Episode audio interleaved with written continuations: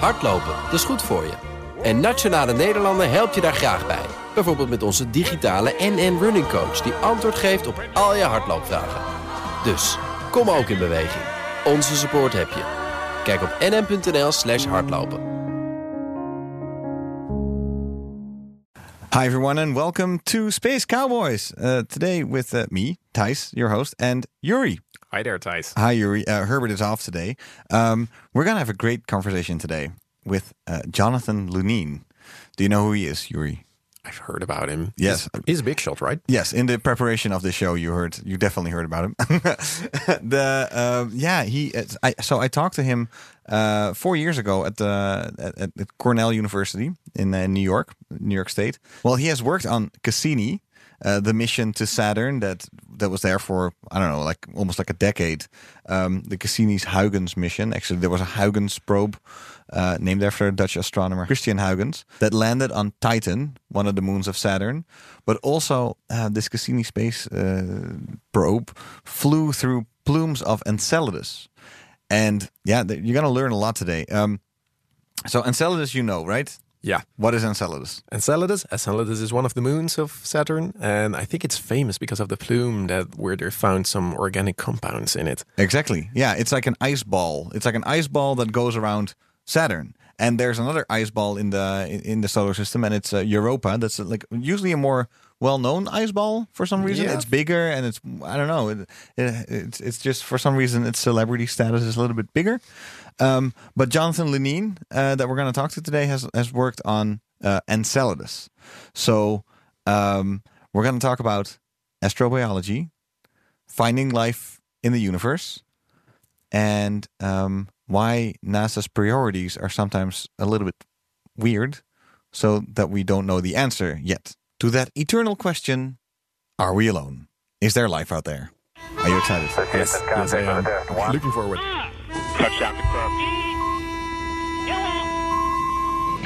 Jonathan Lunine, welcome to the show. Glad to be here, Thijs. Thank you. Hi. Well, let me give you a proper introduction for those of you, those of our listeners who don't know you. Um, you are a planetary scientist, physicist, at the and director of the Cornell Center for Astrophysics and Planetary Science at the Carl Sagan Institute at Cornell University. Did I get that right? That was pretty good. Okay, I'm, I'm glad. And today we're going to talk about, uh, well, your past, present, and future astrobiology missions, um, because you've worked on quite a few. First of all, you're a principal investigator in the Enceladus Life Finder mission. Um, you've worked on the Cassini mission as well, but we had a very hard time figuring out uh, what you were doing in the 80s and 90s. So, could you please enlighten us? Sure. So I was actually working on Cassini in the 80s and 90s. Oh. you know, Cassini, and it's really Cassini Huygens because the European part of the mission, European Space Agency, included a probe that landed on Titan's surface in 2005 called the Huygens probe. And um, in the 1980s, after the Voyager 1 and 2 flybys uh, through the Saturn system, a lot of scientists on both sides of the Atlantic became interested in going back to Saturn, orbiting it, and putting a probe into either Saturn's atmosphere or into Titan and to its surface, or do both. And there were many studies that were done. I was involved in those studies. I had finished my graduate work in 1984 and officially finished in 1985. So I began to have um, uh, some involvement in various kinds of uh, studies that eventually led to what was the Cassini-Huygens mission, uh, which officially got started in, in 1989 and 1990, and Oh, that's when launched started. in 97. Oh, yeah. Yeah, the official the official start when the science instruments and the science teams were selected uh, was uh, really spanned between 1989 and 1990. Uh, but there were six or seven years of study before that, and some would argue that missions like Cassini were even being talked about in the 1970s. Oh, really? So it's quite a long time. Yeah, and how much did we know about Saturn back then, before Cassini?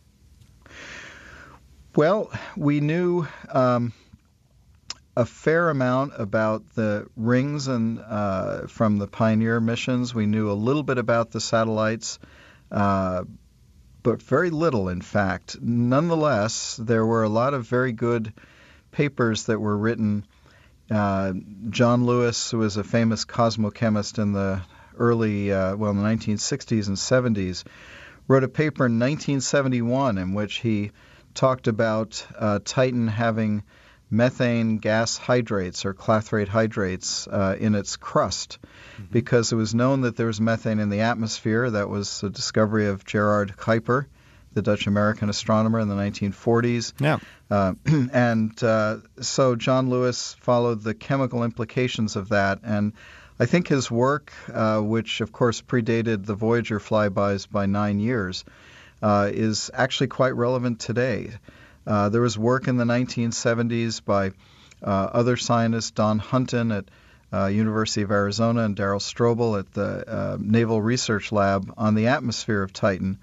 Uh, Sushil Atreya in Michigan. All of these were actually uh, pretty prescient uh, in um, establishing that nitrogen might be present and also how the methane might be broken up by sunlight into other organic molecules. Oh, yeah. So, bottom line, we knew we really didn't know very much about Titan, the other moons, a little bit about Saturn and its rings, but from the little that was known, uh, there were some brilliant scientists who made some uh, very, very good, uh, I would say, either educated guesses or inductive discoveries, whichever you like, uh, which helped to lay the groundwork after Voyager for Cassini. Oh, yeah. Uh, would you call it astrobiology back then? Was that the name for it?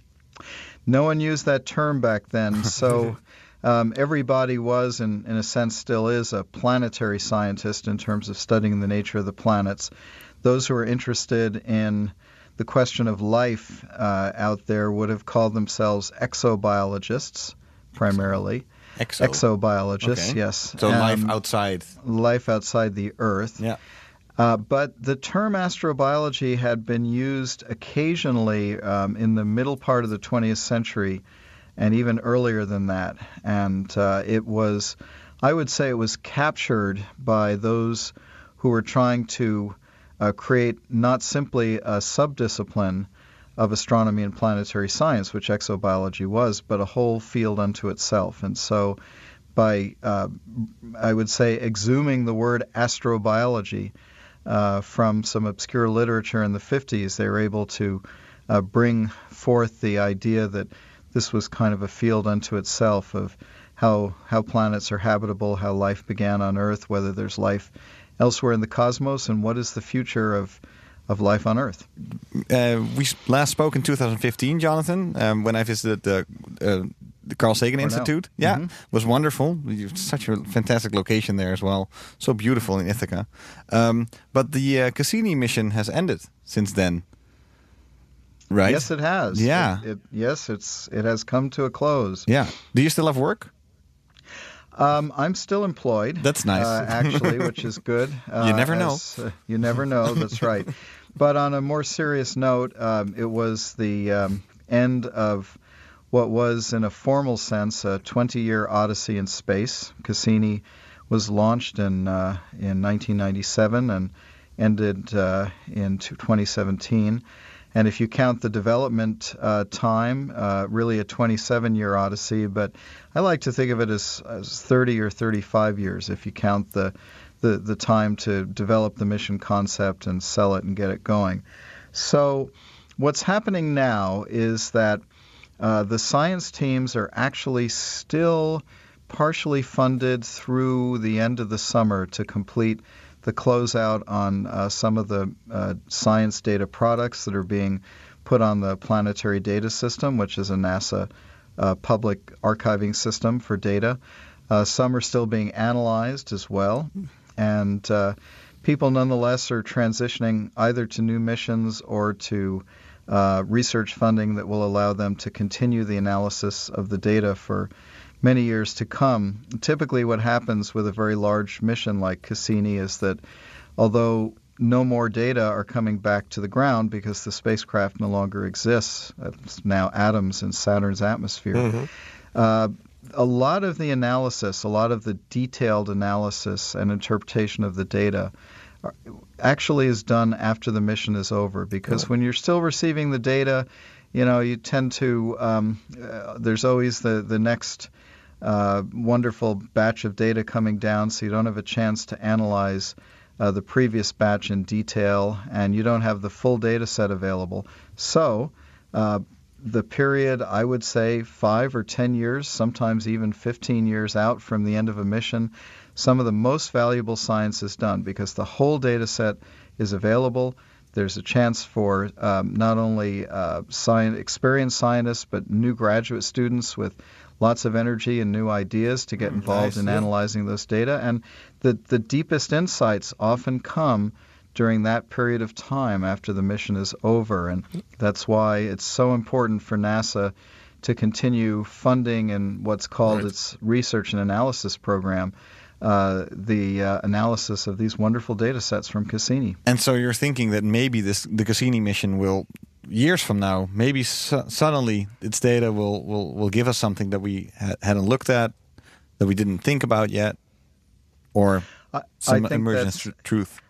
I I think that's almost certainly the case. I know there are scientists who are working on the analysis of um, uh, data on Saturn's rings, uh, which will gain new insights for us. Um, there's uh, new results uh, coming up that actually have been published about uh, a month or so ago from two groups on the lakes and seas of Titan and um, composition of the lakes and seas from the Cassini data.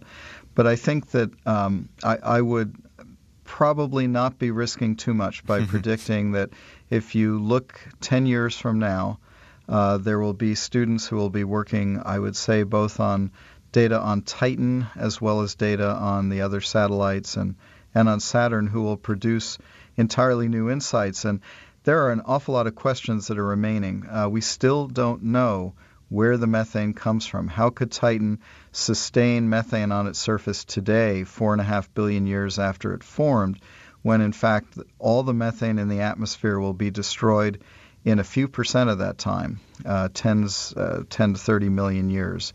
Uh, I would like to ask you, indeed, like that's strange. Why do, why is that? But you say you're saying that we don't know yet. We don't know yet. Yeah. And, you know, whether the answer to that is contained in the Cassini data or um, will require a separate mission is to be determined. But certainly um, locked into those data sets, uh, there has to be some perspective that we haven't quite uh, understood yet because the the modeling uh, that is required along with the, the data themselves hasn't quite been done. Oh yeah. And when it when it comes to habitability and and and Cassini, did did, did Cassini say anything more about how if it if it's habitable or uh, or not, or if there's anything really living in these methane oceans or lakes? Uh, yeah, for Titan, um, I, th- you know, what Cassini, what Cassini did is it took the supposition that there were bodies of methane and ethane lakes and seas, and it, it made them into a reality that they really do exist, and it was able to determine that most of the large uh, bodies of liquid are are actually largely methane with only a small amount of ethane, the exception being Ontario Lacus in the south, which seems to have perhaps an equal amount of methane and ethane. That's actually not so good for life because um, these exotic kinds of biochemistries that one might imagine in the liquid methane uh, seas depends on um, other molecules dissolving in the liquid itself. That's certainly the case for oceans uh, and lakes on the Earth made of water where there are soluble uh, organic species. Methane, it turns out, um, does not dissolve these um, heavier molecules, these polymers of HCN or acetylene or other things, as well as ethane does. So a nearly pure Titan methane sea is probably not as friendly an environment as, let's say, a mixed methane ethane uh, sea would be. And so maybe in the north, uh, like uh, Mare, Punga Mare, maybe they're not so good as sites for life. But uh, in the south, Ontario Lacus, which seems to have a larger amount of ethane in it, uh, maybe that's a better place to go. Of course, we're you know we have to remind everyone who's listening that we're talking about life in a methane ethane liquid, and we have no experience with that on Earth. So the biology of um, of such a a system, if we could imagine that it has a biology, would be really, really different from that on the Earth. I'm I'm always imagining sea monsters, like some Uh, something really yeah. like Loch Ness. Like I don't know why why I would start there, but for some reason I always have this image in my head. Well, I would probably reserve the sea monsters for Europa or, or Enceladus. Oh, really? yeah, I mean, where you've got liquid oceans. Now, Wow. you know, we, we also should not forget that Cassini discovered in uh, two different ways that underneath this ice crust of Titan and underneath all the organics on the surface is a liquid water ocean. And that ocean. Um, You said Titan in at, Titan. I said Titan. I did. Really? Yep, that was not a mistake. Oh. So, in addition to Europa and in addition to Enceladus, Titan as well has a liquid water ocean. Now Oh, that wow. ocean You're kidding. is. I'm not kidding, and um, I'll, No, you're the expert. I know. no, I, I, this is people. People forget about this. they Absolutely, I've never heard about this. Fixate on the methane seas, which is fine. Yeah. But um, so there were two. Let me let me just tell you very quickly Yes, the please. two observations. So the first of them was that um, the uh, and this is not in order of time, but in order of uh, a kind of simplicity of explaining. So. Uh, Titan has an orbit that is not circular; it's eccentric, slightly eccentric. Uh, it has an eccentricity of a few percent, uh, and so it experiences a different tidal force when it's closer to Saturn, a stronger tidal force than it does when it's farther away, because the tidal force goes as a stronger power of the distance, the inverse distance, than just the gravitational force itself, the plain gravitational force does. As a consequence of that, Titan's shape changes when it's closer to Saturn versus when it's farther away. It's pulled, if you imagine it like taffy, it's pulled more in the direction towards Saturn when it's closer to Saturn. Now, if Titan is just a body of rock and ice with no liquid at all, that amount of distortion would be very small because it's solid. On the other hand, if there's a liquid water ocean underneath uh, a relatively thin ice crust, you would see more distortion uh, because there would be a, a liquid layer that would not have any strength and uh, would tend to be pulled, and the ice crust on top being thin would tend to go with it. Yeah. So the bottom line is, um, you know, if we could observe the shape of Titan, that would be great. We can't do that because it's covered by a thick atmosphere. Yeah, it's super cloudy almost, right? super Yeah. cloudy. But Cassini could measure the change in the mass distribution because the uh, the uh, the gravitational field, if you will, of an oblate body is different from that of a spherical body, and that's exactly what Cassini did. And so. Uh, led by the group at the University of Rome that was involved in the gravity part of the radio science experiment, uh, Luciano Iess and colleagues, uh, those measurements were made by Cassini, and lo and behold, uh, Titan is squishy. Uh, it's quite squishy, in fact. And so, at least part of that, and maybe all of that, must be due to the presence of a substantial liquid layer uh, beneath the ice crust, maybe 50 uh, or as much as 100 kilometers, but more likely 50 kilometers below the surface. Now, the second piece of evidence came actually from the Huygens probe.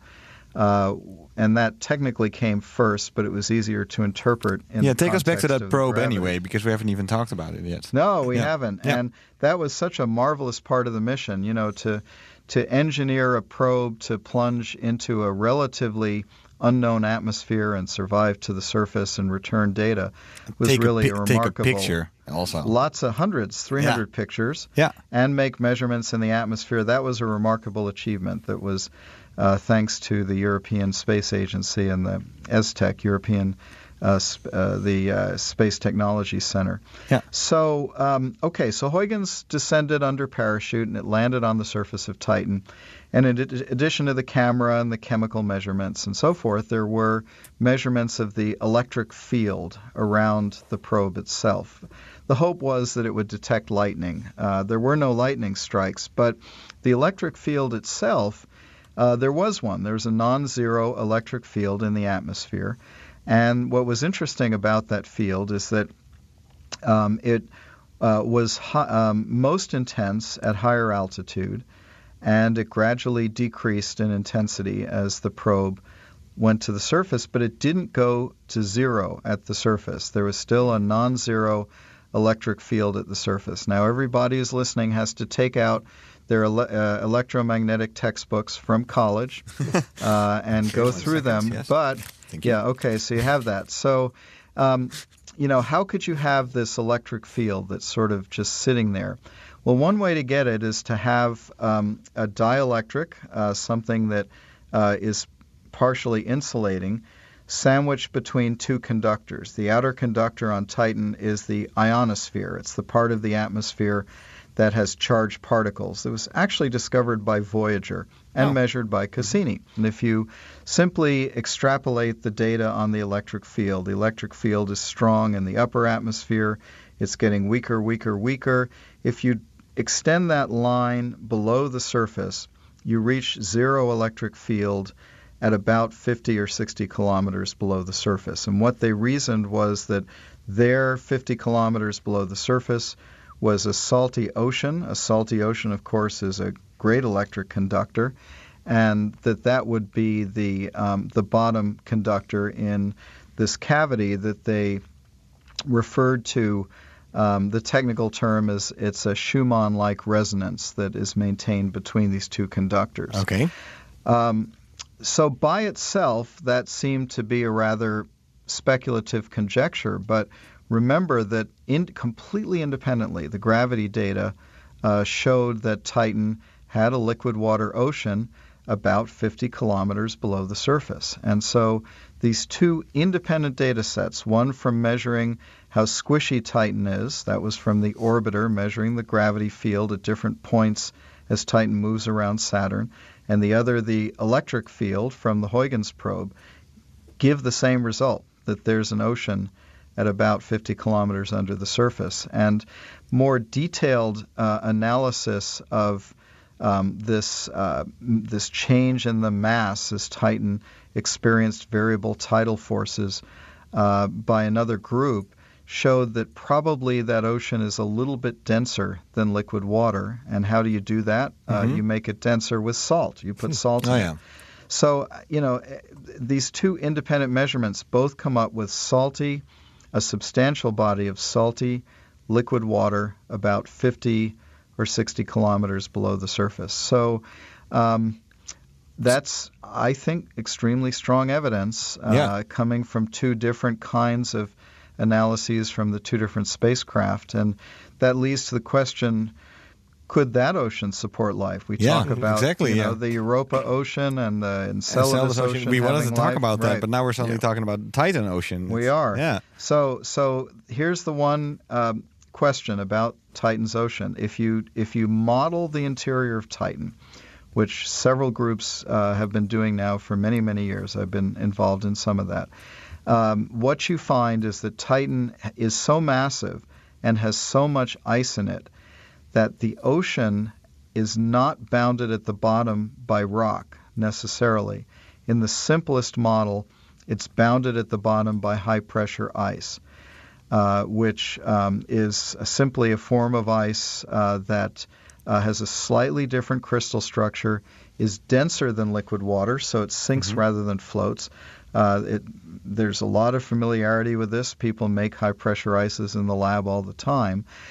But if that is the case, then the ocean is what's called a perched ocean. What- uh, what does that mean? Or a sandwiched ocean. Perched, as in uh, something that's on a perch, like a bird sitting on a perch. Okay. Meaning that it's sandwiched between ice at the top and ice at the bottom. And that's not so good for life because life in an ocean, as we understand it from the Earth's ocean, really benefits from having water cycle through rock, uh, have minerals extracted, uh, heat extracted.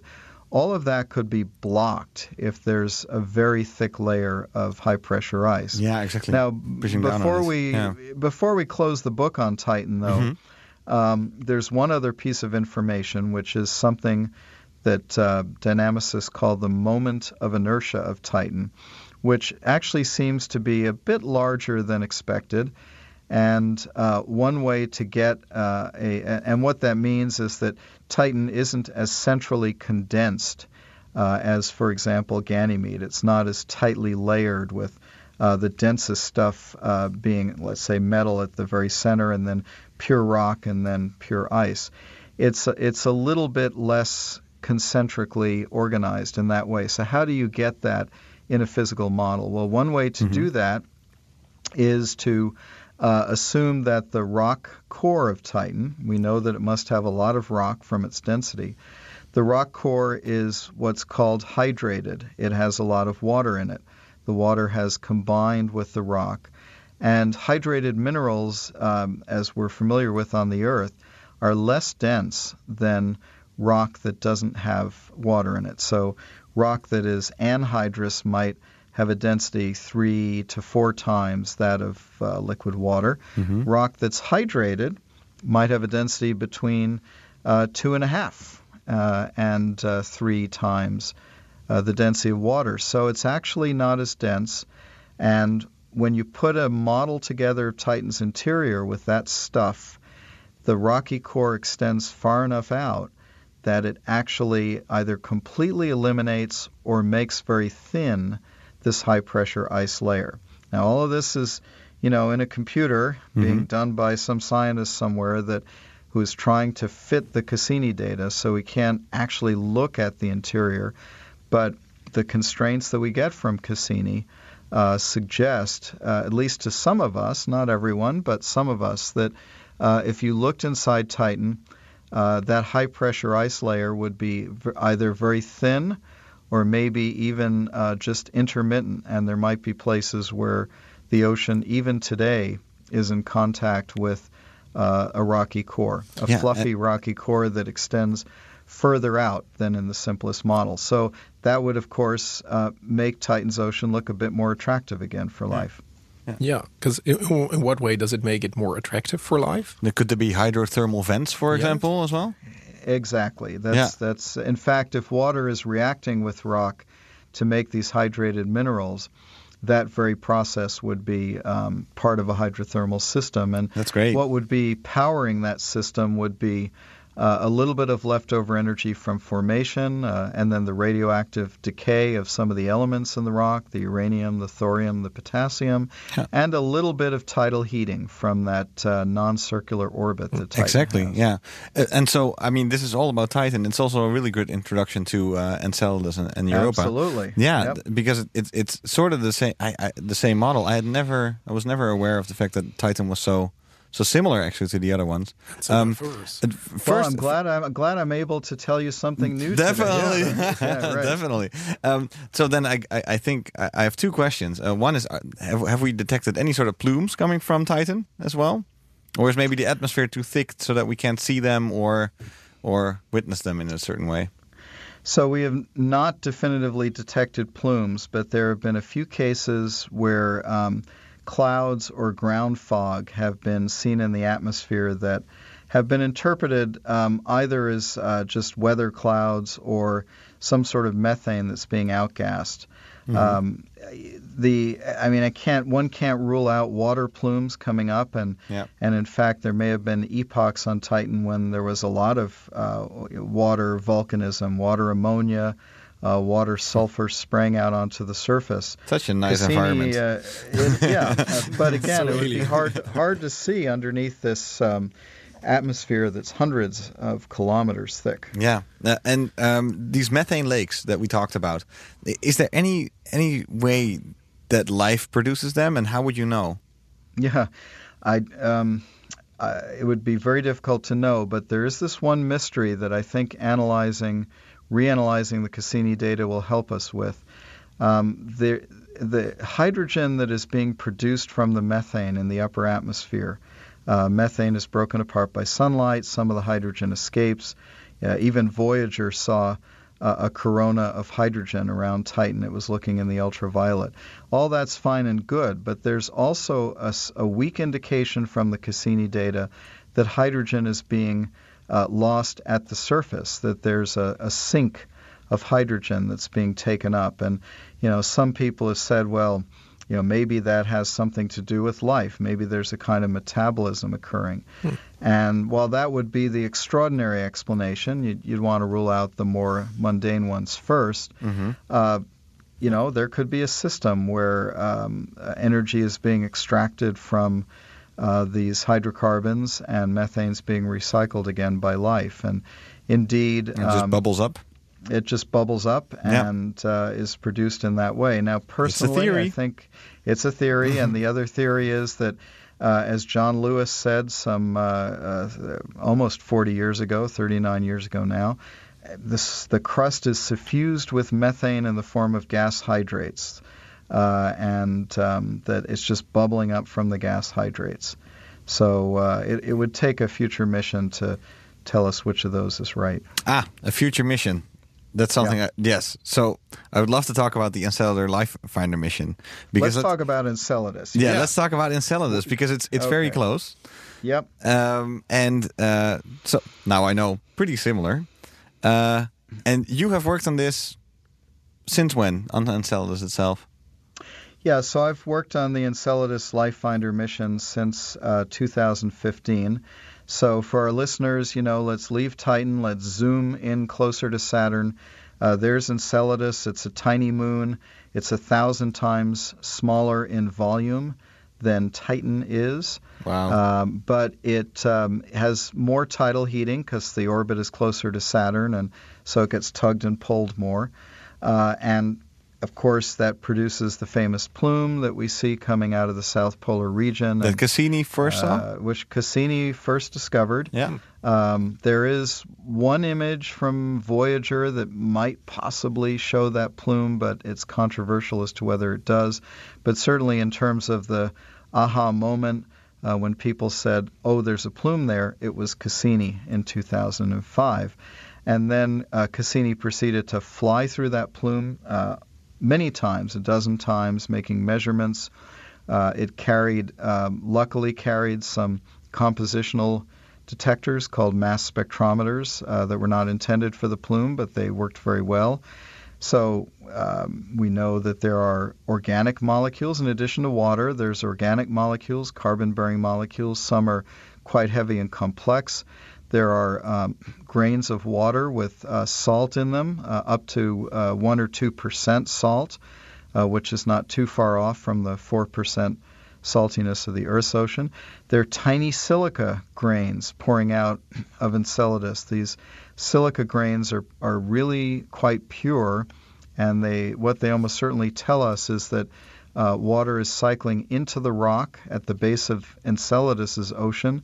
Uh, it's leaching out the uh, the silica, and then that's getting blown out into space, and that is then um, a signpost of hydrothermal activity. And if that's Okay. happening, then um, there should be hydrogen produced from this chemistry between the rock and the water. And in fact, on the very last fly through of the plume by Cassini uh, in, um, um, oh goodness, when was that? 2015, I guess Okay. um, hydrogen was discovered. Uh, it took a special way of operating one of the mass spectrometers to detect it, but lo Oh, and yeah. behold, the hydrogen was discovered. So all of the ingredients that would point to Enceladus's ocean having hydrothermal activity and being a place that could feed life, uh, they are all there. And the one thing that Cassini could not do for us was to actually detect, definitively detect biomolecules. And that's what we want to do next with Enceladus Life Finder. What, what- what's the about organic molecules? Yeah, because you mentioned organic molecules. Uh, that triggers me because then I think organic molecules, that's life. But what's the difference? Yeah, so to a chemist, and I'm using the chemist terminology, an organic molecule is a molecule that contains carbon and hydrogen. Um, but it doesn't necessarily mean that molecule was produced by life. Um, there are, of course, methane uh, is an organic molecule. It's abundant throughout uh, uh, the universe as far as we know, but it's not necessarily made by life. And even the more complex organic molecules, things like um, uh, polymers or strings of um, of hydrogen cyanide and, and things called uh, polycyclic aromatic hydrocarbons. Those are uh, very likely produced just by non-biological processes. But life, of course, itself produces organic molecules. It produces a narrow subset of possible organic molecules that chemistry could make. it, it makes the ones that are useful to it, of course. And so, for example, out of the hundreds of amino acids that can be produced um, in nature without biology, uh, life synthesizes and uses 22 of those. And so life is very, very selective. Uh, it, it's uh, you know life is, if you want to think of it this way, as a chemical system that has a very high information content, uh, produces a very specific set of compounds, and is able to faithfully uh, replicate those chemical factories over and over again, the factories that we call cells. so we want to look for the signposts of organic molecules that are produced by life uh, and not merely organic molecules in general. Yeah, and so you have designed a, a mission, the Enceladus Life Finder mission, that where Cassini just well. Cassini couldn't do it, but Enceladus Life Finder could do it. What mm-hmm. Cassini was so close, then it, it's almost too bad that it that, it wasn't able to catch these biosignatures. But what would Enceladus Life Finder do different from uh, Cassini? So if somehow you could have magically swapped out the 1980s technology mass spectrometers on Cassini and put in mass spectrometers that fly in space today, mm-hmm. that would have done it. Oh wow! you know, if you could magically beam it aboard Cassini, that would have taken care of the whole thing. Oh, wow. So, so it's such a profound question that it's it, it's so yeah. it's so it's so heartbreaking almost that yeah. you know well, if it's if it's there, of course, right? If it's there, maybe maybe there's nothing to be found, there, right? Yeah. It's, but you know the the mass spectrometers that were flown on Cassini were were marvels in their time. Mm-hmm. They were marvels of their time. Yeah. And of course, no one knew that there was a plume and an ocean underneath the surface of Enceladus, such a tiny moon after all. Nobody. So nobody and so, no regrets. Uh, you know, it's a wonderful discovery, and and you ask what's next. So in, yeah. in our concept, which is Enceladus Life Finder, must have been a little frustrating, Jonathan. A little. No? Well, probably more frustrating is that NASA has not chosen these concepts yet. Exactly. We'll, yeah, we're going we'll to talk about that, that in a second. But, okay, so what's yeah, the concept? Right. What's the concept? So, my concept is take two or three of these mass spectrometers, go back to Saturn, do exactly what Cassini did, fly through the plume. Uh, we'd probably slow down the flybys a bit to preserve more of the molecules because Cassini flew pretty fast and we would look for um, regularities or patterns in classes of organic molecules, patterns in the amino acid abundances, uh, patterns in the fatty acids. Fatty acids are the building blocks of the membranes of cells, and they have very distinctive patterns in life as opposed to non life. And then looking at a couple of other patterns like that and deciding whether those patterns were strong enough to indicate that the organic molecules are being manufactured inside Enceladus by life in the subsurface ocean of Enceladus by biology rather than by non biological processes. And how much would this all cost? So, in the original version, I believe when we talked, it was a discovery proposal that was 450 million. Uh, it didn't quite fit in the end, so we went again uh, in 2017 for uh, a New Frontiers class mission. Yeah, uh, which is bigger, actually, right? Which is bigger. That's 850 yep. million plus launch. Um, NASA throws in the launch. Okay, but nice. these are less less than yeah. So you know, people say, "Wow, a billion dollars—that's a lot of money." Um, but you know, not for this. Not for this, and it's yeah. a fourth the cost of Cassini, and it's a, a between a fourth and well, it's a twentieth the cost of developing a commercial jetliner nowadays, uh, whether you're Airbus or Boeing. Yeah. So you know, these are. I mean, look, this is a sum of money that. Um, yeah. Jeff Bezos could write a check for. Exactly. And, you know, it would put a little dent in his pocketbook, but he'd still have some money left over to eat. Yeah. So. Or Yuri Milner, because I think or I read. Yuri Milner. Right? Yeah, he, he was talking about maybe funding it. No. He has been, and has he talked to you about funding it? so I, he has talked to me, but he's mostly been talking to a colleague of mine. Now, mm-hmm. in the interest of full disclosure, yeah. um, the New Frontiers competition had two Enceladus missions in it: uh, Enceladus Life Finder and then a competitor uh, from Goddard uh, called ELSA, mm-hmm. E L S A H, which was led by Chris McKay at NASA Ames.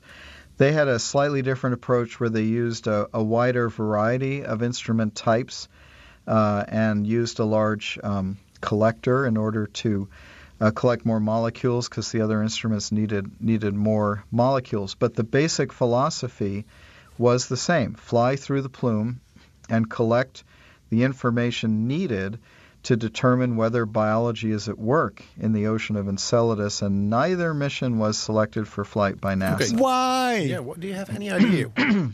Well, so here's where I start to choke up and cough, right? Yeah, Um, exactly. And I'm this the same must, be, here. this I'm must just- be painful. Yeah. Yeah. yeah, I'm banging my head against the wall. Well, so first of all, I have to say that you know there were many excellent mission concepts, and you know here I am at Cornell, and in fact a, a mission to return a, rel- a piece of a comet, a pristine piece of a comet uh, from um, uh, the same comet that Rosetta visited. That's a mission that was advanced on to step two. That's very exciting, and Yeah, but we were wondering why this. building blocks of life and Okay. and uh, you know a Titan mission to fly around uh, with a quadcopter uh, was also selected. Yeah, a- uh, a again, you know, quadcopter on Titan. right? Yeah. quadcopter on Titan. So both of those are really meritorious missions. And it, a, what- oh, it was select. Sorry, it was selected. The quadcopter on Titan. the, the the two of them were selected for the next round, and Oh. they're actually in competition with each other, and we'll we'll find out in July which of those was uh, selected. Okay, good to know. But because yep.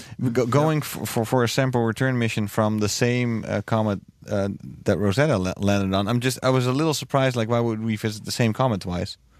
Oh, because um, by returning a sample from that comet rather than analyzing the material in situ, uh, we can actually uh, do things in terrestrial laboratories like measure isotopic ratios and trace species that we simply can't do on the comet. Okay. And so the genius of the CAESAR mission is that we know enough from the Rosetta data that uh, the mission can confidently land on the surface and collect this material and return it to Earth, where we have across the world these exquisitely sensitive laboratory uh, machines that will be able to really tell us what the nature of this material is like and what was going on in the outer solar system when the planets formed. So, Okay.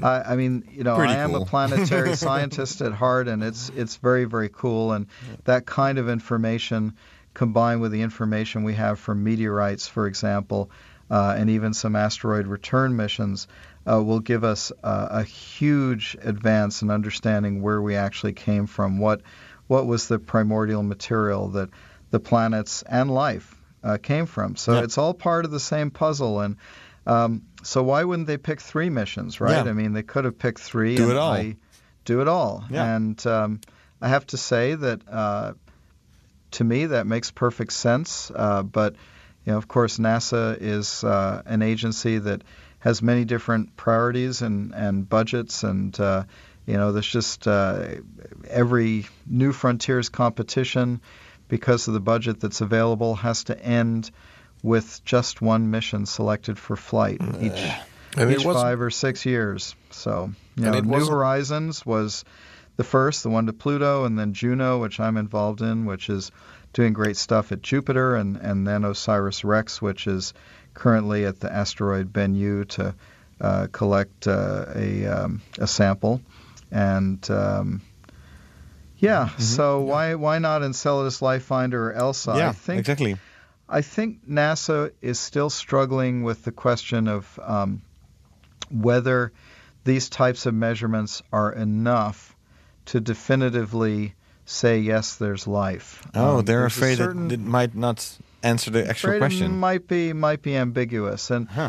you know my answer to that is the following: that in either mission, uh, ELSA or ELF, um, we will not we will not give you a picture of a cell. You know, we will not collect a microbe and culture it. But in both missions, the they're designed to give us an indicator, a green or red light, if you will, of whether biology is actually going on there, and will tell us what kind of biology, because the kinds of ingredients, the kinds of molecules, uh, and the patterns of those molecules will tell us quite a lot about the biochemistry itself and the environment that that life is operating in. Yeah. And if either of those missions went and gave that green light uh, that yes, there is biochemistry going on in the ocean of Enceladus, that would uh, create a huge pull to put together a more ambitious mission, a flagship class, Cassini class mission, to go and actually try to find and culture a microbe. That's very ambitious, of course. Yeah, of course. because, Or a bit like a know, sample return mission. or a sample return mission. But frankly, um, if you look at the amount of cells in the terrestrial ocean, for example, um, it, and you could then compare that to what is coming out in the plume itself, it, it's a little bit of a needle in a haystack. Um, you would have to design very, very sophisticated ways of collecting enough material from the plume, and probably by landing on the surface, that you could be assured that you had collected a cell or a microbe. Yeah. Flying through the plume once, uh, you get a nanogram worth of material, or tens of nanograms, and within that you have the the molecular signs of life. Sometimes I tell people you've got the waste products or the the poop, if you will, of life, but the cells themselves are simply going to be too scarce Yeah. To be collectible in, in one flyby. So that really is the challenge. And if we want to discover life on Enceladus, um, it's uh, it's a one one stop mission. You do it with Elf or Elsa. Yeah. Uh, you determine whether life is going on. But then, if you want to study that life, if you want to culture that life, either in a spacecraft or back on Earth, that's going to require a second mission. Yeah. And some people say, well, why not just go for the second mission, the big one, the flagship, Right away. And- yeah. right away? And I you know, I could make an argument in favor of that. But Mm-hmm. on the other hand, that's spending um, probably three or four billion dollars without knowing whether, in there, fact, life yeah. is present. So either Elsa or Elf uh, become the cheaper and faster way to get there. Yes and Tell no us answer. whether it's worth going there with Yeah. a flagship mission, and then go go with the flagship after. And and so what was Yuri Milner saying? The uh, the Russian investor, billionaire. Well, so you know he I, he had been interacting with various scientists. Um, I can't speak for him. Mhm. He was interested at one point, it seemed, in funding all or a good part of an Enceladus plume mission, but. Um, on closer analysis, he seems to be interested in, in many different possibilities in space. And so, um, uh, you know, I suspect, and this is only my opinion as kind of an outsider who had, um, you know, really one interaction with his planning team. Mhm. I, I think they might be interested in, in supporting part of it and offsetting part of the cost of that mission, but not necessarily doing the whole thing. Well, I, let's sure hope Um, so. And and what's so interesting is that at the same time, right now, the Europa Clipper mission is in, in full swing, um, being prepared for a launch in what is it, 2020? 2020, 22, some 24? That Uh, I think we're at, we're out at 23 now. 23, so, uh, okay, yeah. Yep. Sorry It'll- about that. Yeah, no worries. It'll be it'll Yeah. be a little bit, and um, it's it's in sort of heavy competition. Well, it's it, it, it's not in competition with with your missions, so to speak, because it is going. It and, is going, But yep. the but the science, as you told me also in 2015, the science for it is not as definite. Uh, the, the sort of the, the, if you have to check a whole bunch of boxes, then Enceladus has more boxes checked than Europa. Yeah, but So- still, there, there are two Oh. missions going to Europa. Two There's mi- the, and then- there- there's the Europa Clipper and there's the Jupiter Icy Moons Explorer from the European Yes. Space Agency. Right. Why Europa and not Enceladus? Well, so let me let me um, clarify a little bit of what I uh, may have said in 2015. My point about Europa was that um, we we know far more about the habitability of Enceladus's ocean than we do about the ocean of Europa, for two reasons. One is that the Galileo spacecraft, which was the one that discovered the ocean at Europa, was not instrumented uh, in in a way that would allow for the kinds of measurements that Cassini is making today. Simply because Galileo was a much older mission. It was a mission designed in the 1970s and and uh, you know launched in the 1980s after a very long delay. Uh, the other reason is that Enceladus has this huge plume of material pouring out of its south pole that can be sampled directly. Europa, we have hints of plumes, but because of the higher gravity and the larger surface area of Europa, possibly uh, for those reasons, the plumes are not quite as evident. Now, even if even if Galileo had arrived and seen this giant plume coming out of Europa, it didn't have the instruments needed to make the observations that were made of Enceladus by Cassini. And so the rationale of the Europa Clipper mission is to do those measurements, is to go to Europa and make the kind of measurements that will tell us whether that ocean is habitable or not. Um, if there are plumes, you know, then it's done just like Cassini at Enceladus. You fly through the plume. Uh, if there aren't any visible plumes, uh, one can still do that with material that's been deposited on the surface and is gradually evaporating away. The mass spectrometers are sensitive enough to do that. In fact, the mass spectrometers on Europa Clipper are the next generation after Cassini. Those are the ones essentially with minor modification that we would fly at Enceladus under with ELF. So these are marvelous instruments, and Clipper is a, a wonderful mission. It's the mission that you have to do at Europa before deciding, you know, whether to follow up to try to detect life either in the plumes or in surface deposits on Europa. So um, it, it, by no means is it um, any sort of a judgment about Europa versus Enceladus. It mm-hmm. was what I was really saying in 2015. Uh, it, it is a, an accident of history that um, the mission that went and discovered the ocean at Europa just didn't have the kind of payload that, um, uh, well, 10, 15 years later, Cassini would have at Saturn. Yeah, and but then it would, it would seem that you could maybe well flip some priorities around and say, well, we have some better evidence here at Enceladus. Let's just go to Enceladus.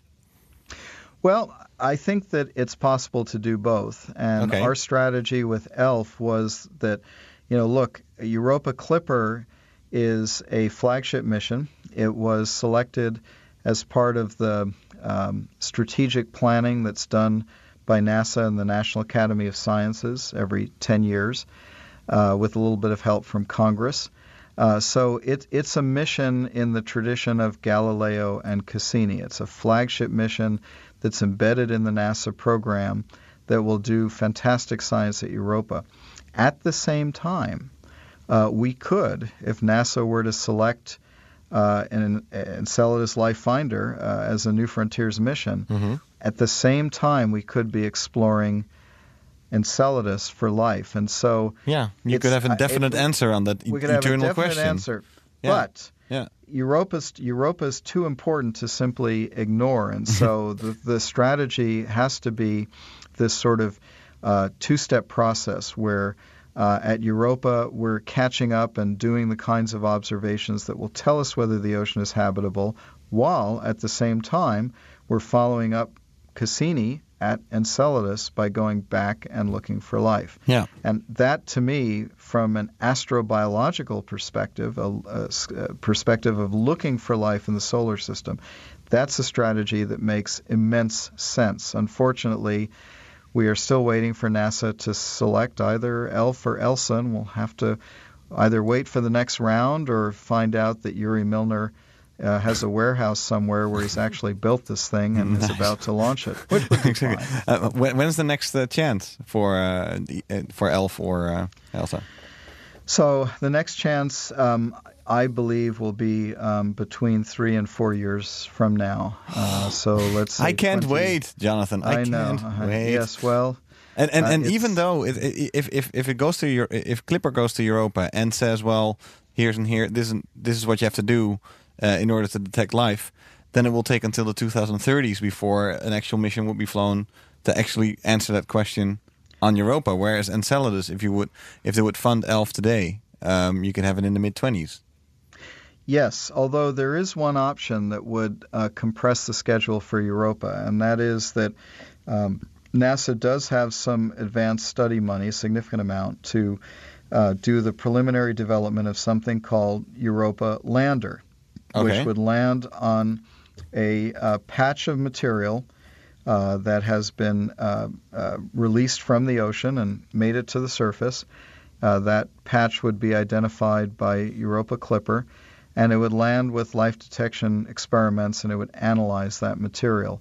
Um, now, that mission was a particular favorite of uh, one congressman in the U.S., in particular, John Culberson Okay. Of Texas. Uh, He was not reelected, of course, and so um, I think that the momentum for the lander mission has been slowed as a consequence. Yeah, it was budgeted out already or not? No, there was some NASA no, research money actually, for it. There's there's actually a significant amount this year. Whether there will be a significant amount next year is unclear. Okay. And there is research money for the preliminary instrument development for that mission. So, so you know, it is moving forward, but the big question is what will happen next year. And in two years, um, the the community, the planetary scientists. Uh, will be working with the National Academy of Sciences and NASA on the next strategic planning exercise. The previous one was finished in 2013. And um, unless Europa Lander is somehow uh, green lighted uh, to um, um, uh, the status of a flight mission, Mm-hmm. it will probably be competed against other uh, potential missions that will be evaluated by that uh, so called decadal survey process. Okay. Um, and you know there are a number of other missions. I, one of the, you know, putting on my planetary science hat as opposed to my astrobiology hat. Yeah. Um, there have been so many remarkable discoveries made in the solar system that we just can't possibly follow up on even a small fraction of them. It's a money uh, thing, in right? Eventually. lifetimes. It it is it's it all comes down to money Yeah. in the end, and I think that um, if we leave aside these very ambitious plans, you know, for putting humans back on the moon very soon and so forth. Um, you only have Let's to not go into that. Yeah, let's not go into All that right, for now. that's yeah, sep- we- we'll that's have a other separate radio show. Oh yeah. All right, oh yeah. fair We enough. we talked about that for for for, for Right. ages, and we're all like, "Uh, there's so many questions to be answered right now. But But so many other things to do. yeah, yeah. Okay, but So sorry. so yeah. let's go back to the space science budget. Yeah. So you know, you would only have to double the planetary science budget, which is a lot Mhm. from the point of view of um, you know NASA programs, but from the point of view of the federal budget in total, it's a tiny, tiny amount. If you doubled that, the pace of exploration of the solar system would increase dramatically. I mean, we would be able to go to the ice giants, Uranus and Neptune, which is a big goal. We'd Yeah. be going back to Enceladus to look for life. We'd be doing Europa Lander in parallel with Europa Clipper. We'd be accelerating the Mars sample return uh, program, which, um, of course, is, is starting out now with Mars 2020 and with ExoMars uh, looking for life. Uh, but, you know, all these things would happen in a shorter time scale. And uh, as someone who is uh, going to be celebrating his 60th birthday at the end of next month, Congratulations. uh, thank you. But uh, you know, uh, it, it the the horizons uh, begin to look uh, remarkably uh, and and disturbingly distant for some of these goals, and I think that. Um, well, I'll make this one prediction that, that if these kinds of scientific adventures are compelling and important to people, that uh, around the world, that the frustration of the time it takes to do these things will build to the point that, that you know maybe if we can deal with our other uh, very very deeply rooted problems, um, uh, climate change, starvation, war, etc. You know maybe we could spend more on the scientific exploration of our cosmic backyard and, and get the answers to these questions sooner. yeah, the war in Iraq, I believe, was at a certain point one billion a day. So you know, you have an Encella Life mission on Monday. and You have a Elf a day. Yeah. yeah, yeah, you have an alpha day. I, I think uh, I think the New York Times totaled totaled up the the wars in Iraq and Afghanistan, and um, it it came out to um, between two and four trillion dollars. I, I can't vouch for that number, but no, but uh, but that would be an. I mean, that you would be an interplanetary species by now. we would we would be sending humans to Mars and doing other things as well. exactly. At this point. Uh, Yeah. From an uh, astrobiology standpoint, right? Um, what what would be what what are the holy grails? So we have Enceladus uh, and Europa. We talked a little bit about Titan. Like who knows? Then there's Mars. Mhm. Um, any anything else? Well, so let me return to, to Mars and Venus, actually. So the Holy Grail on Mars now is to determine whether life really did start on Mars early in its history when the planet was habitable, and also to really better understand in what way was Mars habitable? Was it habitable over a large geographic area or only um, uh, localized areas? And how long did those habitable environments really last? Yeah. When did Mars finally uh, become uninhabitable at the surface? Uh, we've made huge strides in answering those questions, but there's a lot yet to be done. And of course, all of this comes down ultimately to the question of whether life life began there and, and you know, did Yeah. life begin on Mars and get transported to Earth? And, you know, did that kickstart things on Earth? Interesting question. Going to Venus, we have um, a sister planet that is nearly the same size as the Earth and is just far enough inward of the Earth's orbit that it evidently lost its ocean sometime in its history, maybe very early on. That's the sort of canonical story. But maybe it wasn't so early on. And there have been some interesting recent models that suggest that Venus might have been able to hang on to its ocean uh, for one or two billion years, which Oh, would be enough time for life to begin and perhaps to flourish. Yeah. Um, And we survive, know maybe. and survive. Well, Yeah. not survive today, No, but not anymore. not Underground? the uh, well, the surface is at the melting point of lead, and the temperature increases as you go down.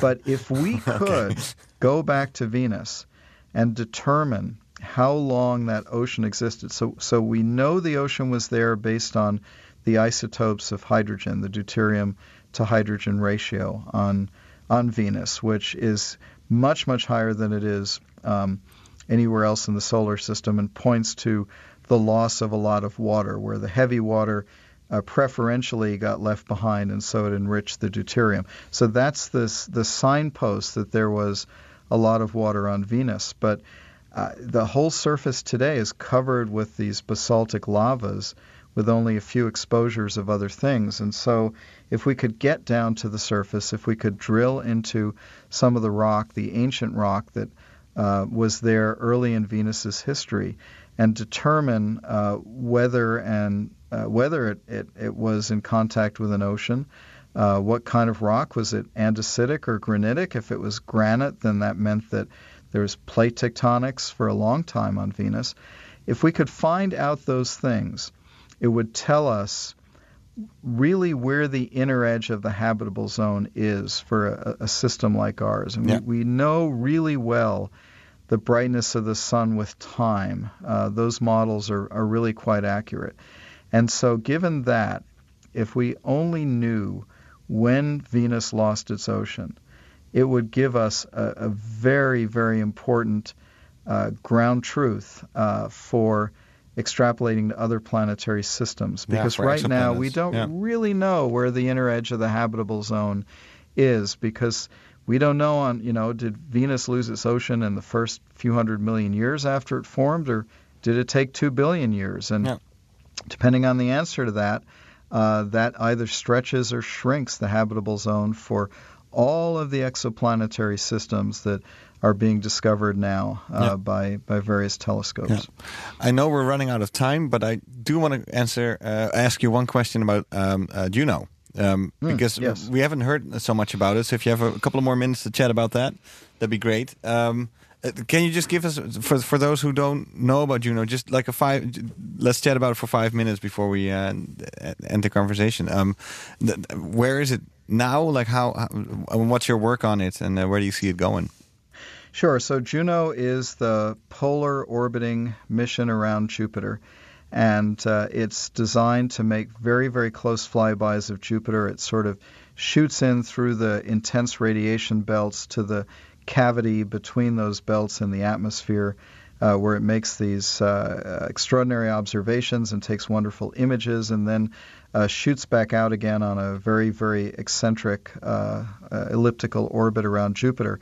And we're we're in the halfway point of the mission. Um, it's a five-year mission, uh, which began in 2016, and uh, we, uh, or Juno, I should say, has been discovering that Jupiter is a much more dynamic and complex place than we had imagined. For example, uh, the inside of these gas giants uh, were always thought to have a solid or maybe liquid, but a, a heavy element core uh, surrounded by hydrogen and helium. They're mostly hydrogen and helium, the primordial elements of the cosmos. Yeah. But this core in the middle, made of other elements, carbon, magnesium, iron, silicon, etc., um, it doesn't seem to be discrete. It seems to have been almost melted and stretched out based on the, the Juno data, so that um, it's uh, it just gradually grades into the, the envelope. And that must be telling us that the way that Jupiter formed uh, probably formed out of smaller planetesimals, things that were maybe pebble sized rather than boulder size. And that material wouldn't quite survive all the way to the center of Jupiter during formation. I always hear it's Uh, a failed star almost. It's a long way from a failed star. We actually have better examples of that beyond Okay. our solar system. It, it, it would have had to have been 80 times as massive Oh, really? as, yeah, so, uh, but it, it is in, uh, certainly in the sense of having uh, mostly the same elements that the sun does. It's an example of, of something that just was too small to, to undergo fusion. That's certainly the case. Yeah. The other f- amazing thing about it is the atmosphere is so self-organized. You look at the the, the, the equatorial and the mid latitudes, you see the familiar belts and zones, but you go up to the poles and they look completely different. And Juno has analyzed those poles in great detail, and you get these beautiful images of these um, regular patterns of storms that uh, kind of are fixed around the, the pole itself. And uh, one hemisphere, the storms form an octagon, and the other, uh, they form a pentagon. And So it's just nature uh, producing these these regular structures out of very turbulent, very random processes. Juno's finding a huge amount of lightning, uh, which is telling us a lot about uh, the way that the water meteorology works. Uh, it's making these amazing pictures that volunteers, uh, I don't want to call them amateurs because they're really experts, but they're volunteers, are taking these images and enhancing them and posting them so that um, just looking at Jupiter is just an amazing psychedelic trip uh, without the need without the need for the psychedelic. Uh, but trippy nonetheless, yeah. trippy nonetheless. and and and then um, Jupiter's magnetic field is showing um, uh, interesting concentrations. There's a blue spot. Uh, in terms of magnetism in the mid latitudes that hadn't been discovered before. So, Juno is uh, really providing us with a picture of Jupiter that makes it a much more intricate and dynamic and um, unexpected place, I would say. And what is your research on it? So I'm involved in a couple of things. One is that um, we are. I'm involved with the Italian um, instrument JIRAM, which has been making beautiful infrared images and looking at the composition of the atmosphere.